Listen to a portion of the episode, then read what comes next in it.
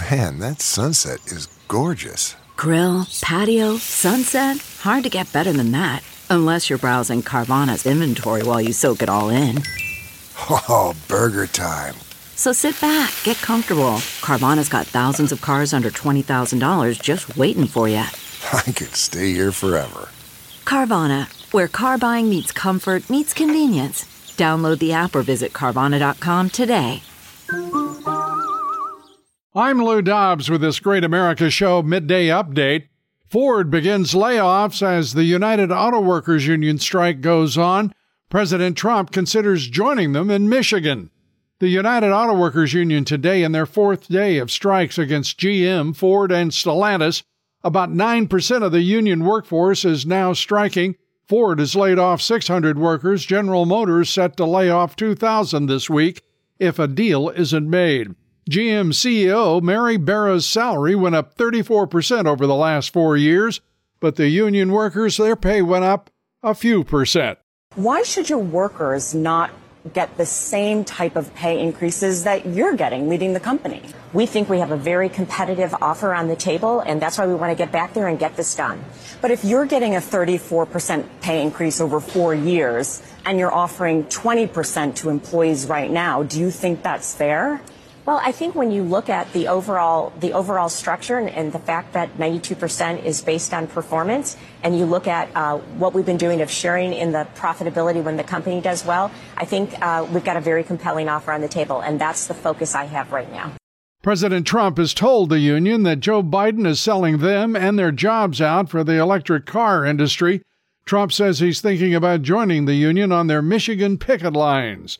Hunter Biden suing his father's Internal Revenue Service, the first son filing a lawsuit against the agency today, alleging two IRS whistleblowers improperly disclosed information to congressional investigators about the DOJ's tax probe into Hunter Biden. Hunter's attorneys say this is an assault on his rights because the information was nationally televised.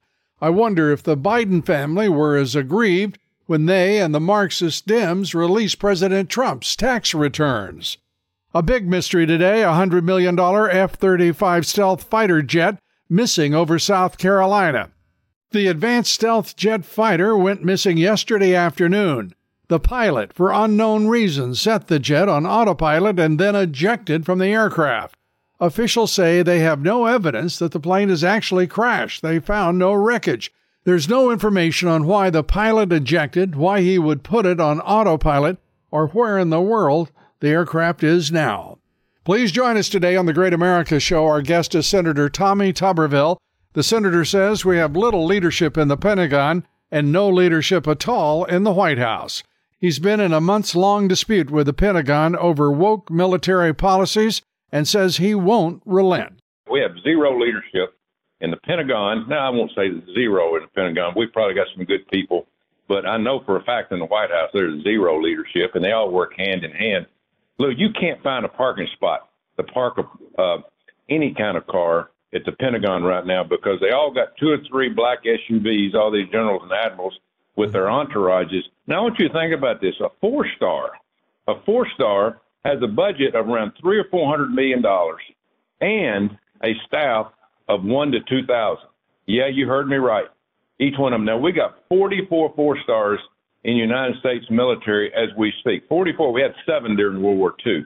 You don't think we're not top heavy? And they're worried about we don't have enough people to make decisions. My God, the decisions that they made with Afghanistan, they should have cleaned the house over there with the people that let this go on. So, hey, they don't need to talk to me about readiness or recruitment. Their recruitment started when they cut out 8,000 true Americans from the military for not taking a damn vaccine.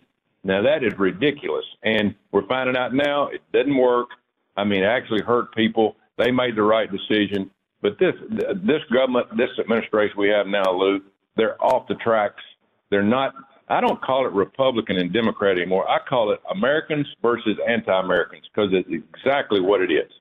Please join us today with Senator Tuberville, a great American and please join us each and every weekday. I'm Lou Dobbs with this Great America Update.